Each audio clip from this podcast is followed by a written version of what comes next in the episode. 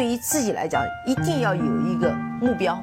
一个企业，它真的要对什么人负责任？嗯，要对社会负责任，嗯，对员工负责任，对股民负责任。这个三个责任，一个国家的发展，实体经济是永远是是顶梁柱。各位好啊，给你一个真实生动的格力电器，我们给的比你要的多。呃，今天本来不想录节目的，但是看完今天的盘面之后，觉得一定要出来说两句。用以纪念这个史诗级的暴跌，所以呢，我这期节目的名字就定义成史诗级的暴跌。暴跌我们见过，对吗？啊，熔断我们也经历过，但是像这种，嗯，暴跌的水平跟速度，我们还是至少我觉得这几年来还是很罕见的啊。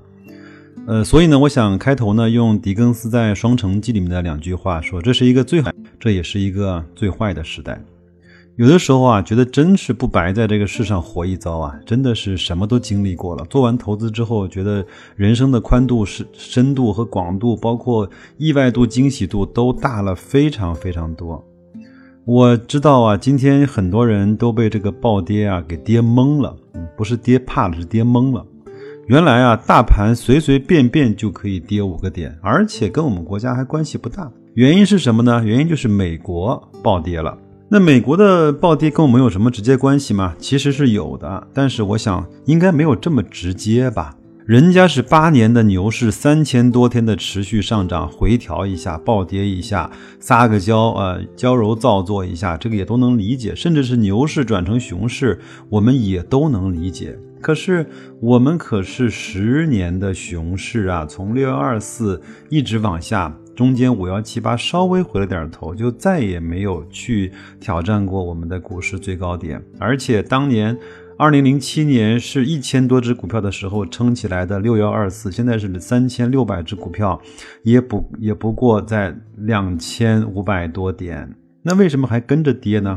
我打个比方啊，美国呢有点像从五楼摔下来，估计摔得不轻啊，估计不是骨折就是干嘛的啊。我们呢是。好多年前就从一楼出门就吧唧摔一跤，就再也没有爬起来过。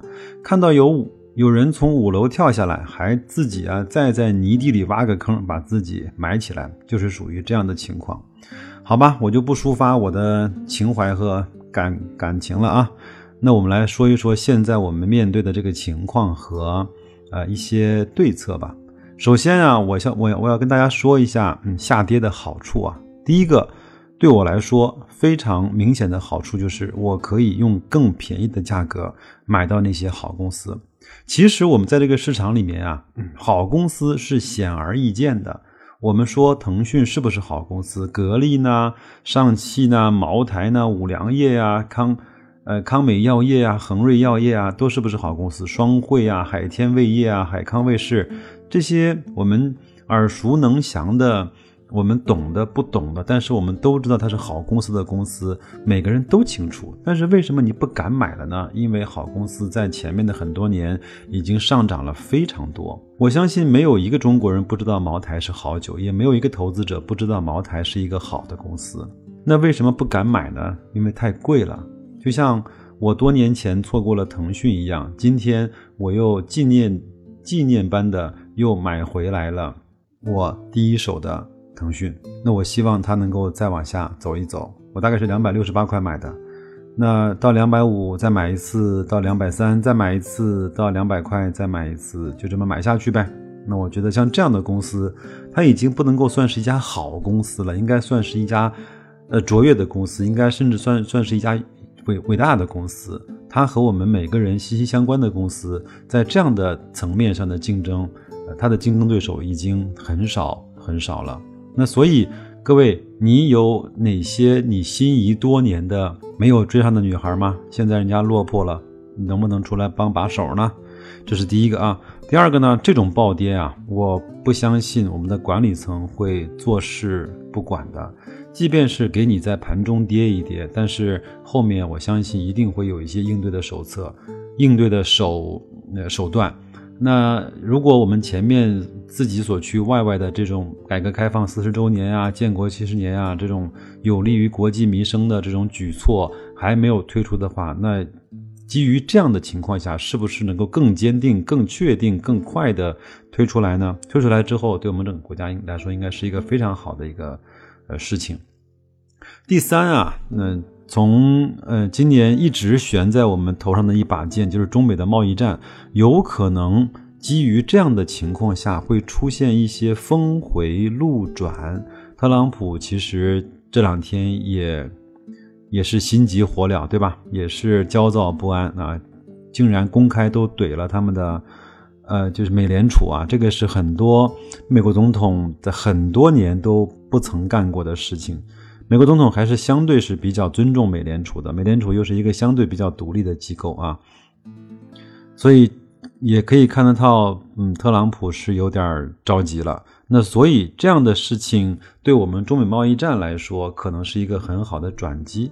这是第三点。第四点呢，有可能这段时间，我今天下午跟一个朋友在聊天的时候，我们说起来说，有可能今天或者是从今天开始的未来的一段时间，无论是半年还是一年，哪怕甚至是两年，有可能是你未来五年、十年投资回报率的起点。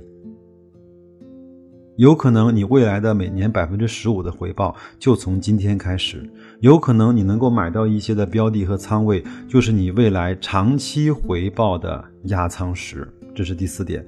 第五点呢？现在来看，往下的空间和往上的空间的机会是不成比例的。我们都知道，机会是跌出来的，风险是涨出来的。但是呢，我们很多人的感觉正好是恰恰相反，越跌越怕，越涨越兴奋，越自信。这个其实和我们的人性是相反的。如果呢，让我从现在开始做我的投资计划，我就做一份能够跌到两千点以下的计划。比如说，我以五十五十个基点为界限，每跌五十点加百分之十的仓位。那它如果跌到两千点，那我百分之百的仓位加完。那你觉得这样，我在两千到两千五百点买的这些所有的好公司、好标的，难道它就？不像我刚才讲的一样，成为我们未来投资或者说我们资产配置的一个非常好的标的吗。即便是这样，你到了最后子弹全部打光了，我们也都在一个非常安全和比较低的区域买到了这些中国最好的资产。嗯，有可能明天还会跌，有可能呃这段时间会非常的痛苦。但是我想说，呃，当别人在焦躁的时候，我们应该冷静一下。我们有可能做不到像巴菲特说的，别人恐惧我们贪婪，但是我们至少不应该盲动，不应该盲从。在别人都在骂娘的时候，我们应该自己问问自己：这个时候我能干些什么？还是跟着他们一块儿去骂两句娘，结束了。对吗？那即便是这些，这个时候你没有钱，那你的仓位都满了，呃，那你的资金已经没法调配了，没关系，那就合上你的电脑，关上你的交易软件，去踏踏实实把你现在能够做的工作把它做好。在未来的一两年，现金流是每个人最最珍贵的一个东西，好吧？那本来今天嗯不打算再讲，但是。呃，今天这个事实对我来说是还是有一点感触，包括也有点小兴奋的。大家伙不要骂我，我真的是有点兴奋的啊。呃，希望未来会让我们感觉到今天所做的、所想的、所去坚持的，呃，一切都是有意义的。那就这样，祝各位投资不要太焦躁啊，投资顺利，再见。